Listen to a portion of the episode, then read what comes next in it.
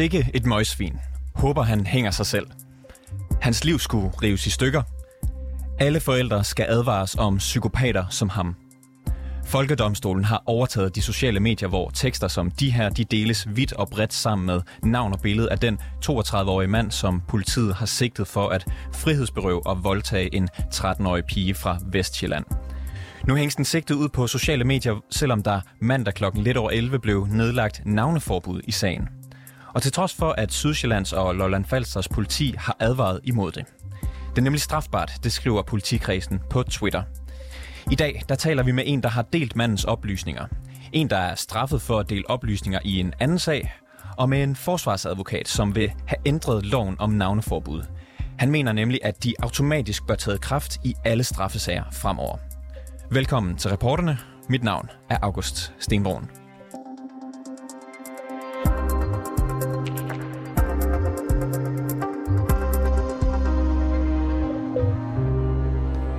Jeg kan starte med at byde velkommen til dig, Nana Fri. Goddag. Du er aktivist, og mange vil måske øh, huske dig fra at have stået på Rådhuspladsen og råbt, at man skulle smadre byen på en ikke-voldelig måde. Men det er ikke det, det skal handle om i dag. Det er bare lige så Ej, folk var, ved, hvem du ja. er. Ja, det var så heller ikke det eneste, der blev råbt. Der blev så også sagt en del omkring højere domme til pædofile og sexforbrydere. Men... Der blev sagt uh, alverdens ting. der blev sagt en del. Men uh, noget andet, du har gjort, det er, at du er en af de mange personer, der efter navneforbuddet i sagen om den 13-årige pige alligevel valgte at dele både sigtedes navn og billede på Facebook. Hvad fik dig til at dele de informationer? Jamen, det, der fik mig til at dele de informationer, det er en meget vigtig faktor i den her sag, og det er, at han jo delvis har erkendt sigtelserne. Og vi ved ikke, hvilke sigtelser det er, han har erkendt. Vi ved ikke, om det er frihedsberøvelse, om det er voldtægt, eller om det er anden seksuel omgang end samleje.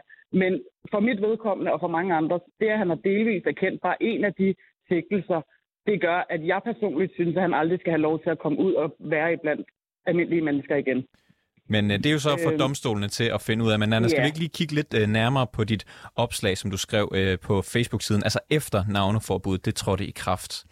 Øh, først så er der jo øh, lige nødt til at sige, at jeg selvfølgelig ikke nævner den sigtede ved navn, øh, som ellers stod i, i opslaget. Jeg, jeg læser op fra dit opslag. Ja. Den sigtede i Filippa-sagen er anklaget for frihedsberøvelse og voldtægt over flere omgange. Han erkender dele af sigtelsen. Der er blevet begæret om lukkede døre og navneforbud, hvilket dommeren har godkendt. Jeg synes, at hans navn burde skriges ud i æderen.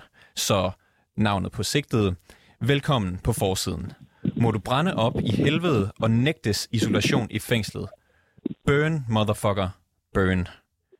I, i, i, øh, I opslaget her, der gør du selv opmærksom på, at der er et navneforbud. Hvorfor vælger du bevidst at bryde det? Jamen, øh, det er vist et spørgsmål om minutter, men det gør jeg, fordi at hans familie selv har været ude og bekræfte, at det er ham, og fordi han har delvist erkendt sigtelserne.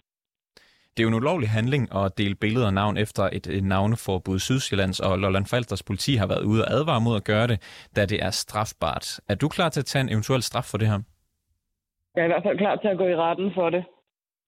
Øhm, og jeg er klar til at, gøre, at statuere et eksempel ud af de her sager, at øh, vi som befolkning og som forældre og borgere har retten og pligt til at beskytte øh, mine egne og alles børn. Og den 13-årige pige sagen, hun bliver aldrig anonym igen, så hvorfor skal gerningsmanden, som har delvist erkendt, beskyttes? Men erkender du ikke, at det må være retssystemet, der skal stå for at give den sigtede en færre rettergang i det her land, og ikke dig, Jo, men jeg synes som sådan ikke, at vores retssystem er særlig færre. Jeg tror, at det her med, at, at, at den her persons billede og navn er blevet delt så meget, det er på en måde et opråb fra danskerne om, at vi gider simpelthen ikke finde os i et retssystem, hvor at pædofile og sexkrænkere og folk, der udøver vold mod børn, de går så nemt fri. Dommene for de her ting er så lave i Danmark, og vi ser gang på gang, hvordan personer begår seksuel forbrydelse mod børn, og så får en, en lav straf, og så bliver løsladt, og så krænker igen. Øhm, og jeg spørger bare, hvad, hvor meget er det, der skal til, til, at man får forvaring? Hvis man ikke kan få forvaring for at misbruge et barn, og for eventuelt at slå et barn ihjel, man bliver løsladt ud til samfundet igen, så ved jeg slet ikke, hvorfor vi har forvaringsdommen. Nana Fri, øhm, når, når, når du ja. bryder navneforbuddet bevidst, er du så ikke hævet over loven? Eller prøver på at blive? Nej, det synes jeg ikke. Men er det ikke bedre, at det er det danske retssystem end dig, der bestemmer, hvornår man, øh, hvad kan man sige, skal være anonym eller ej? Jamen, han var jo ikke anonym. Han var overhovedet ikke anonym. Hans navn var ude længe før navneforbuddet. Så han var på ingen måde anonym. Hans familie har som sagt selv været ude at bekræfte. Så det der med, at man lige pludselig kommer med et navneforbud, og så skal vi alle sammen lade, som om vi ikke ved, hvem han er, og, og sidder og, og ikke må nævne hans navn nogen steder. Det synes jeg er noget pjat. Men hvorfor, Og- hvorfor følte du et behov for at nævne navnet efter navneforbuddet? Jamen, det var ikke så meget et behov for at nævne navnet efter noget navneforbud. Det var et behov for at nævne navnet efter, at han delvis har kendt sigtelsen. Men det er jo så også efter navneforbuddet. Jamen, det har ikke været en, en, en del af min overvejelse overhovedet. I, øh, I forbindelse med sagen om øh, Mia Skadhauge Stævn, som blev fundet dræbt efter hun forsvandt efter en bytur i Aalborg i februar 2022, der delte Fie Nielsen, som vi skal tale med lidt senere i programmet, navnene på to, som dengang var sigtet i sagen. Mm. Den ene blev senere renset og frikendt, mens den anden stadig sidder varetægtsfængslet. Øh, brudet på navneforbuddet, det kostede hende øh, sidste år en betinget dom på fire måneders fængsel og et erstatningskrav på 50.000 kroner til de forurettede. 50.000 kroner, kroner i bøde og fire måneders fængsel fik Fie Nielsen. Vil det være øh, delingen af navnet værd for dig? Hvis Nej, du det fik ville samme på ingen måde være delingen af navnet værd at skulle i fængsel. Øhm, jeg ville have det fint med at få en bøde, der er allerede blevet lavet, så dem, der får en bøde, at der kan blive lavet nogle indsamlinger. Jeg synes, det her det er, er ligesom indgang til, at man kan tage nogle meget større sager op omkring det her med navneforbud. Vi er blandt andet også nogen, der har tænkt os at lave et borgerforslag om, at man slet ikke skal kunne have navneforbud i sådan nogle her sager her. Fordi at, øh, jeg føler, at som befolkning har vi ret til at vide, hvad der foregår. Og i Sverige og Norge har man for eksempel ikke nogen navneforbud i nogen sager. Øhm, og i min egen sag, der bad jeg om navneforbud, og det kunne jeg ikke få. Øhm, til trods for, at de sigtelser, jeg blev dømt for i byretten, den blev jeg renset fra i landsretten undtagen. Den ene, som var ikke at gå hjem, da demonstrationen blev oplyst. Og det har jo sådan set stadig øh, øh, hvad hedder det, effekt på mit liv, fordi at mit navn ligger stadig derude med, med alle de her ting, hvor medierne har fremstillet mig som en voldsparat person. Og jeg synes, Nana, Nana Fri, hvis, hvis, hvis vi lige vender tilbage til, til dit øh, Facebook-opslag måske lidt. Altså, øh, det, det, kan jo, det er jo en strafbar handling, det her. Det har politiet sagt, øh, og, øh, og der er nogen, der er blevet dømt for det før. Hvordan vil du have det med at skulle betale 50.000 kroner i erstatning til en person, som med dine egne ord er en motherfucker, som bør brænde i helvede? Jamen, det vil jeg da selvfølgelig have det skidt med. Øhm, jeg vil så håbe på, at vores retssystem sørger for, at han aldrig får mulighed for at bruge de penge. Øhm, så det er sådan set sådan, jeg ser det. At jeg tænker ikke, at han lige umiddelbart kan tage sit dankort og vende ned på strået og gå ud og købe sig noget fedt nyt tøj øh, efter det her. Så det er sådan set det, jeg trøster mig med. Du, du var jo klar over, at der var et navneforbud på det tidspunkt, at du, øh, at du skriver det her ud. Og jeg går ud fra, at du også er klar over, at det, det er strafbart at bryde et, et sådan navneforbud. Hvorfor har du så valgt at gøre det, når det i sidste ende kan ende med, at du skal betale penge til den sigtede? Fordi at jeg synes, det er noget pjat med det her navneforbud. Der er så mange mennesker, der har delt den her mand, og han florerede langt før, der kom noget navneforbud. Så det, at der overhovedet er kommet navneforbud i sagen, det er noget pjat. Der, er- der nedlægges jo navneforbud, hvis det formodes, at øh, jo, jeg citerer, offentlig gengivelse af den sigtedes navn vil bringe nogen sikkerhed i fare eller udsætte dem for unødvendig krænkelse. Mener du, at du har udsat den sigtede for en krænkelse ved at blæse hans navn og billede ud til hele internettet? Nej, det mener jeg bestemt ikke, jeg har. Altså, der, der er blevet nedsat navneforbud i sagen, det vil sige, at man ikke må, må gøre det, og så gør du det alligevel. Er det ikke en form for krænkelse? Øh, nej, det synes jeg ikke. Og jeg synes slet ikke, at folk, der har gjort noget, som den her mand har gjort, overhovedet har ret til at føle sig krænket over noget som helst. Så det er vel en form for selvtægt, vi er ude i. Går du ind for Det det? ved jeg ikke, om det er. Jeg mener måske mere, at det, er en, øh, at det viser en frustration i befolkningen over de her sager, de gang på gang får så lave domme, og folk går også og er bekymret for, at øh, den her sag den også får en lav dom. Og jeg tror, det er en frustreret befolkning, som vi ser. Og så er det selvfølgelig også det med, at hans navn florerede derude hele dagen lørdag, øh, inden der kom det her navneforbud, og hans familie selv var ude og bekræfte, at det var ham. Nana Fri, tak fordi du vil være med i programmet. Ja, selv tak. Der er nedlagt øh, navneforbud i straffesagen mod den 32-årige mand, som i weekenden ifølge politiet bortførte og øh, frihedsberø- bortførte frihedsbrød og voldtog en 13-årig pige. Alligevel så florerer sigtedes navn og billeder af den sigtede flere steder på internettet. Sten Schamburg Møller, du er juraprofessor ved Syddansk Universitet. Velkommen til. Ja, tak skal du have. Hvor alvorligt er det, når man bryder et navneforbud i en straffesag? Ja, altså, det, altså, vi er jo ikke oppe i den helt, helt høje skala, kan man sige. Øh, det, er jo ikke, det er jo ikke et brud på straffeloven, men det er altså en, en bestemmelse, øh, der siger, at der kan nedlægges navneforbud, og så kan man straffes, hvis man bryder det. Og det vil jo altså typisk være i form af en bøde. Og så også, som du nævnte, at der kan også i situationer være, at den pågældende, der bliver nævnt, øh, vil have et, et privatretligt krav. Øh, så øh, ja, det, så det er der, vi er. Hvad er grunden til, at man gerne vil indføre et øh, navneforbud? Ja, altså, grunden til navneforbud, altså, ligesom, vi kan lige tage det i to faser. Altså, grunden til, at man overhovedet har som noget som navneforbud, det er jo, at i, i, øh, i, i, i sådan nogle sager her, der øh, kan vi i typisk i begyndelsen, og det er jo typisk der navneforbud bliver nedlagt, så bliver det typisk ophævet senere ind, øh, der kan der jo være, det kan være, at politiet har fat i den forkerte. Det, øh, det sker jo indimellem, at de sigter nogen, og så viser det sig, at det slet ikke er dem. Skal deres navne ud, det er, det er de ting, som man, man så at sige spærrer for, eller forsøger at gøre i hvert fald juridisk spærrer for, ved at, at nedlægge et navneforbud. Og så vil det jo typisk være sådan i, i en sag, altså hvis der er tale om en alvorlig forbrydelse, som noget jo kunne tyde på, at der er tale om den her sag, at, at så øh, når politiet er blevet mere sikker på, at det er den rigtige person, vi har fat i, eller hvis de bliver sikre på det, øh, ja, så vil navneforbuddet blive ophævet. Så det er altså kun en kortere periode, der vil være et navneforbud. Typisk vil det være, eller det vil altid være sådan, at når der er faldet dom, så er der ikke noget navneforbud. Så det er altså en kortere periode, som også er til for at beskytte andre, altså folk, der øh, altså uforvarende kommer ind, bliver sigtet, fordi de er set et sted, hvor de øh, øh, hvor man så tror, at de har gjort et eller andet, måske et eller andet skrækkeligt, og det er jo ikke sikkert, de har. Så det er den beskyttelse, der ligger i det. Det er den fornuft, efter min opfattelse, øh, som, som ligger i sådan et navneforbud. Hvad, hvis man nu godt kunne tænke sig for eksempel at deltage i debat på sociale medier, eller tale om ja. det med, med nogen, eller tale om det i radioen for den sags skyld, hvad er ja. det så, der er ulovligt at dele, når der er navneforbud?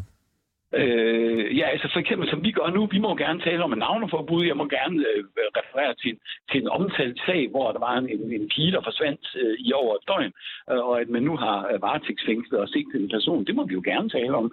Men det er et identifikationsforbud. Øh, og jeg vil lige understrege, at der altså også er et identifikationsforbud for den pågældende, der er blevet udsat for en seksuel forbrydelse. Det behøver der ikke engang at blive nedlagt et forbud for. Det er bare noget, der følger i loven. Øh, Øhm, ja. I den her sag, der har den sigtede jo erklæret sig delvis skyldig. Hvad ja. risikerer man af straf, hvis man deler hans navn og billede på sociale medier? Øh, jeg er en lille smule usikker på, på praksis. Altså en højstret, som jeg har set for et par år siden, hvor der blev, øh, hvor, hvor øh, navnet blev videregivet på, øh, på, på Facebook i, i, i nogle, nogle opslag, øh, der var bøden 25.000. Øh, ja, det, det er den eneste, jeg har. Jeg har ikke sådan systematisk øh, øh, gennemgået, og, og jeg har heller ikke kendskab til altså alle de byretsdomme, øh, der måtte være. Men altså, de ligger, de ligger formentlig der på sådan en 10, 20, 25.000, og så kan der jo være altså, grove, grovere ting og formidlende ting, øh, som domstolen selvfølgelig skal tage hensyn til. Den her, de her regler om navneforbud, de øh, blev jo opfundet lang tid før, at øh, at ja. Facebook og Instagram og den slags ja. så dagens lys. Hvordan har sociale medier ændret uh, måden, man uh, ser på navneforbud på? Jeg ved ikke, hvordan man ser på, på navneforbud, men det er klart, at sociale medier har ændret uh, en hel del. Uh, mit indtryk uh, er, at at, at, at en del, eller hvad, nogen skulle jeg måske sige, der bruger sociale medier, ikke helt er klar over, at jeg kender altså også øh, de regler, der gælder øh, alle mulige andre steder. Vi så det jo med de øh, altså umbrella-komplekse der, med de seks videoer, der florerede af, af to uger under der havde øh, sex med hinanden, at de var floreret så mange gange, og, og, og jeg tænker, at langt, langt de fleste af dem, der delte, de var ikke klar over, at hey, det er altså strafbart øh, at, at dele noget, fordi det er, det er børneporn, Man skal ikke bare dele sådan nogle ting. Øh, og det tænker jeg også lidt her. Så selvfølgelig er det blevet, det er blevet lettere for, for alle mulige at, at, poste alt muligt, og derfor er det selvfølgelig også blevet lettere at poste noget, der, der er ulovligt. Hvorvidt det så skal øh, give anledning til, at man, man ændrer reglerne. Altså, jeg hører til dem, der synes, at de her regler, de er, ja, altså, de er sådan alt i alt meget fornuftige, øh, at man i en periode kan, kan spærre for, øh, for øh, oplysninger om navn. Altså, især i en periode, hvor man jo ikke er sikker på, om det faktisk er den rigtige, man har fat på. Du nævnte tidligere, at en af grundene til, at man har et navneforbud, det er blandt andet, hvis politiet er i tvivl om, de har fået fat i den rigtige. Men du hører jo også, at den sigtede her har erklæret sig delvist skyldig. Hvorfor opretholder man så navneforbuddet? Ja, øh, det, det, skal jeg, det skal jeg ikke helt kunne sige. Det er jo ikke mig, der har afsagt øh, kendelsen. Øh, og det er jo også en mulighed for, for, for, for, eksempel for, for medier og, også, og, og for andre og for domstolen til at sige, at det er, er I nu sikker på, at, at betingelserne for, for det her øh, forbud fortsætter gældende. Og så er det formentlig noget, der kommer op. Jeg vil tro, har jeg ikke fulgt så tæt med i sagen, men jeg vil tro, at der skal være øh, et retsmøde igen om, om, øh, om tre uger eller sådan noget i den stil, hvor der så formentlig igen skal tage stilling til det, og så kan man jo så kan medierne møde op. Øh, det, så det er kun de traditionelle medier, der kan møde op og, og klage over, at, at der er nedlagt navne på dem. Så det er altså kun en, altså det der med, at, øh, at, at øh, altså det må man jo selv om, om man vil overholde loven eller ej, men det er, et navneforbud er jo typisk kun nedlagt i en kortere periode. Sten Schaumburg Møller, juraprofessor ved Syddansk Universitet. Tak fordi du var med i programmet. Ja, selv tak. Materialet med det væld af vrede kommentarer, der er blevet rettet mod den sigtede på sociale medier, er nu blevet videresendt til politiet. Det fortæller den sigtede for, sigtedes forsvarsadvokat Jens Otto Johansen til os i en mail. Han har dog ikke ønsket at medvirke i udsendelsen i, i dag, men det har du, Kåre Pilman. Velkommen til. Tak for det. Du er formand for Landsforeningen for Forsvarsadvokater, og øh, I vil have en lovændring. Hvad er det konkret, der ikke fungerer i dag og bør ændres, hvis det stod til jer, når det kommer til navneforbud? Det, der er problemet, det er den periode, som typisk ligger mellem, at politiet sigter en mistænkt, og så frem til en dommer når at afsige en kendelse omkring navneforbud. Typisk så tager det et lille døgns tid, og i den mellemliggende periode, der er der ikke noget retligt værn. Det betyder med andre ord, at det står alderen være frit for at offentliggøre vedkommendes navn og identitet. Og det er derfor, vi foreslår, at øh, reglerne får en opdatering, så de bliver ført frem til den tid, vi befinder os i nu, og også beskytter den mellemliggende periode frem til retsmødet.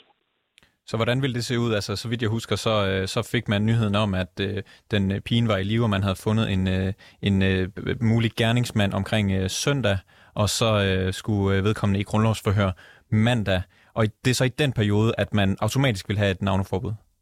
Ja, lige præcis. I, i den sag, som du nævner der, der forstår jeg, at den mistænkte blev sigtet søndag omkring klokken, klokken 3 om eftermiddagen, og så bliver der nedlagt navneforbud om mandagen klokken cirka 11. Så der er en mellemliggende periode der på, på 20 timer, hvor alle enhver kan offentliggøre vedkommendes navn, siden som reglerne er i øjeblikket. Og man kan sige, at hvis der bliver nedlagt et navneforbud øh, mandag ved 11-tiden, men navnet allerede cirkulerer rundt på sociale medier, så fortaber navneforbuddet jo sin kraft. Så er der ikke så stor punch i det. Det er derfor, vi foreslår, at reglerne bliver lavet om, så man i udgangspunktet er beskyttet fra det øjeblik, man bliver sigtet. Og hvad er det, man skal beskyttes imod?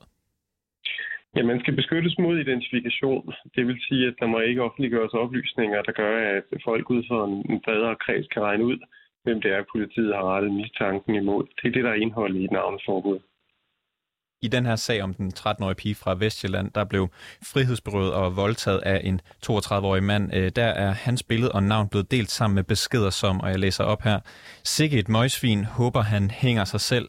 Alle forældre skal advares om psykopater som ham. Hvor mm. problematisk er folkedomstolen som den her, øh, øh, når du hører det? Jamen, det er klart, at sager som den her vækker nogle, nogle meget voldsomme følelser, men når følelserne de bobler, så er det jo tilsvarende vigtigt, at vi holder hovedet koldt, fordi vi lever i et retssamfund. Og det er i alles interesse, at vi holder fast i, at man, uanset hvor modbydelig en konkret sag har været, at så er man uskyldig indtil en dommer er kommet til det modsatte resultat. Det er vi bare alle sammen bedst stemt med i sidste ende. Og det eksempel, som du, øh, du læser højt, der giver selvfølgelig et, et udmærket indblik i, hvordan folk rundt omkring påvirkes af det. Og alle mennesker bliver jo påvirket, når man ser en så alvorlig forbrydelse udspille sig nærmest i realtid.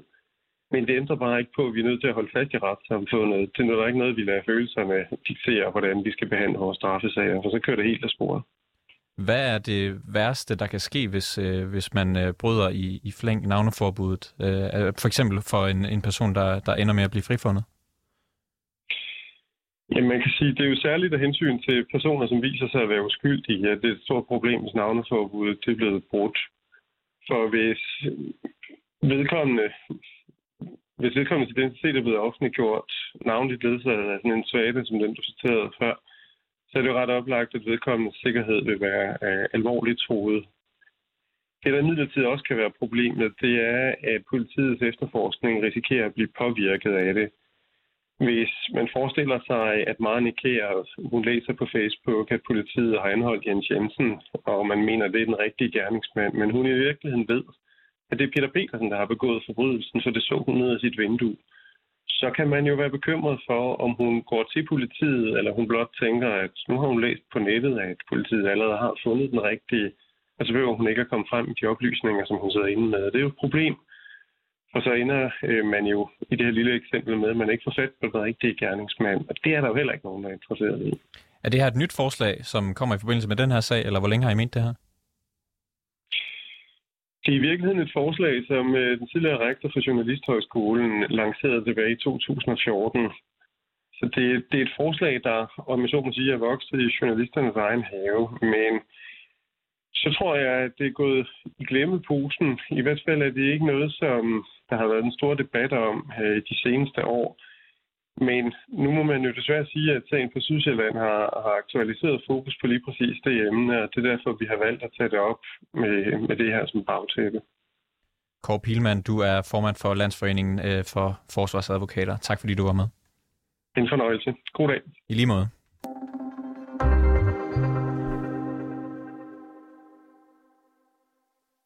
Det er mange penge. Det er dumme penge. Det er lærepenge.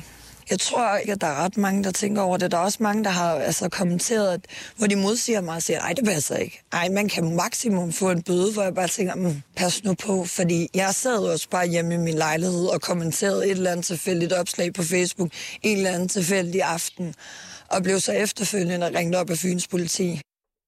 Fie Nielsen, det vi hører her, det er dig, der fortæller øh, til TV2. Velkommen til programmet. Tusind tak. Du er selvstændig til daglig, og så for lidt over et år siden, der delte du Facebook-profilerne på, to, på de to sigtede i sagen om drabet af Mia Skadhauke Stævn, der forsvandt efter en bytur i Aalborg. Du delte profilerne efter, at der var blevet nedlagt navneforbud i sagen. Hvorfor gjorde du det? Det er korrekt. Jamen, øh, altså et, øh, et moment af, af hjernedød idioti et eller andet sted, men samtidig også øh, fordi, at jeg tror, jeg var, jeg var følelsesmæssigt påvirket af det, og jeg var, jeg var super bred, og jeg var, og jeg var super frustreret. Øhm, dagen, dagen inden Mia forsvinder, der, øh, der sidder jeg på en bytur med Mias kæreste, og alt er ved og vel og fryd og gammel, og vi sidder og snakker om, hvor glade de er, og dardi, dardi, dardi, og jamen, dagen efter så hun væk, og vi har en, en, en kæreste til en, som var fuldstændig sønderknust og ødelagt, Øh, og det bliver man da selvfølgelig berørt af som, som ven og som pårørende. Altså også Mias pårørende blev selvfølgelig også super ked af det og frustreret. Hvorfor blev den frustration og, og hvad kan man sige, det, den sorg, øh, hvorfor skulle den ud igennem at øh, dele Facebook-profiler af de her to øh, personer? Øhm, jeg vidste ikke bedre. Jeg vidste ikke, at øh, der var noget, der hed navneforbud, og i så fald var det noget, jeg var, jeg var skimlet lynhurtigt henover. Jeg havde ingen idé om, hvad det, hvad det, hvad det indebar, og, og, hvad det, og hvad det kunne udløse af, af eventuelt straf og, og, og bødesats overhovedet. Og, og for at stå slet ikke snakke om, at, øh, hvad, hvad, hvilken påvirkning det kan have på de sigtede pårørende også. Du er idømt en straf på fire måneders betinget fængsel og 50.000 kroner i erstatning til de to sigtede. Den ene er sidenhen blevet frikendt, mens den anden sidder varetægtsfængslet. Øh, er du overrasket over den straf, du har fået? Altså nu skal det sige, som jeg også har sagt til de andre journalister, jeg har snakket med, at jeg havde jo nogle andre sigtelser også, så det hele blev lagt sammen i en stor retssag. Så det er ikke kun på baggrund af øh, navneforbudsloven, at de fire måneder er udløst, men de er en del af de fire måneder. Giver det mening? Det giver mening, ja. Men, øh, okay, super. men er du, øh, så, så det, du er ikke overrasket straffe, over straffen, når du lægger det hele sammen? Øhm, altså, du ved både og. Fordi at, at jeg blev selvfølgelig så ked over, at det faktisk har så store konsekvenser. Men det var også først, da, da min anklager sad og kiggede på mig og siger, er du godt klar over, at du har bragt andre menneskers liv i fare? Hvad fanden er det, du tænker på?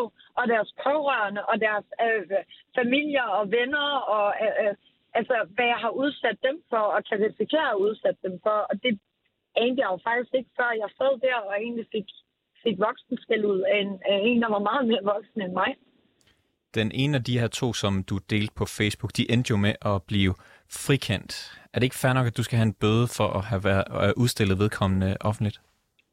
100 procent. 100 procent. Og jeg havde heller ikke forventet mindre, hvis det var omvendt. Hvis jeg havde været sigtet i en sag, hvor jeg senere hen så var blevet øh, renset og frifundet og alt muligt andet, men at den periode, jeg eventuelt ville have været varetægtsvinklet og sigtet, at folk havde gået og sagt til mine børn, at deres mor var en morder, eller, eller et eller andet andet. Jeg havde heller ikke selv forventet mindre. Og selvfølgelig skal der slås hårdt ned på det, for det er ulovligt, og vi, vi, vi, vi fucker med nogle ting, som, som slet ikke er vores, er vores bord overhovedet.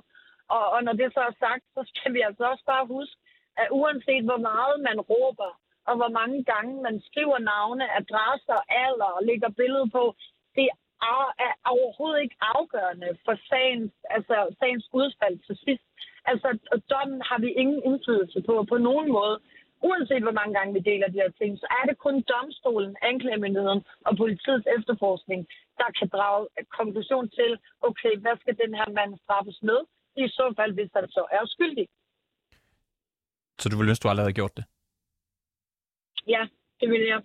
Du er jo ude og advare i et uh, nyt Facebook-opslag i forbindelse med, med den uh, seneste sag her, at uh, man skal øh, ikke dele informationer øh, om personer, der er underlagt øh, navneforbud. Hvorfor har du valgt at skrive et opslag om det? Jeg øh, blev faktisk kontaktet af en bekendt på Instagram, som øh, vi har snakket lidt frem og tilbage med det her, og hvor frygteligt det er. Altså, det skal lige sige, så frem den her mand er skyldig, så skal han straffes. Og jeg synes heller ikke, at det er overhovedet noget, der skal finde sted. Øh, Danmark er et lille land, og det sker alt for ofte efterhånden. Øh, og det er frygteligt øh, ikke kun at tænke på dem, det går ud over, men også deres pårørende efterfølgende. Øhm, men og jeg synes, den er, den er, den er sådan lidt svær, ikke også? Fordi at, at vi bliver nødt til at, at appellere til de folk, som gider at lytte. Og selvom de folk, der ikke gider at lytte, også er der, så ser de stadigvæk opslaget. Og vi havde aftalt, at jeg ville lige prøve at formulere et eller andet opslag, for hun vidste, at jeg nemlig var blevet dømt for navneforbud. Så, så det kunne da være, at jeg lige kunne skrive et eller andet, men at det ville blive delt ud til så mange, og det ville blive så vigtigt et opslag i forhold til alt det her, havde jeg aldrig nogensinde forestillet mig. Aldrig. Altså. Fie Nielsen, tusind tak, fordi du var med i programmet. Det var så lidt. Tak. Udsendelsen her var, øh, stod øh, Camilla Michelle Mikkelsen og Nana Margrethe Havgård bag. Camilla Michelle Mikkelsen var også redaktør i dag, og mit navn er August Stenbrun.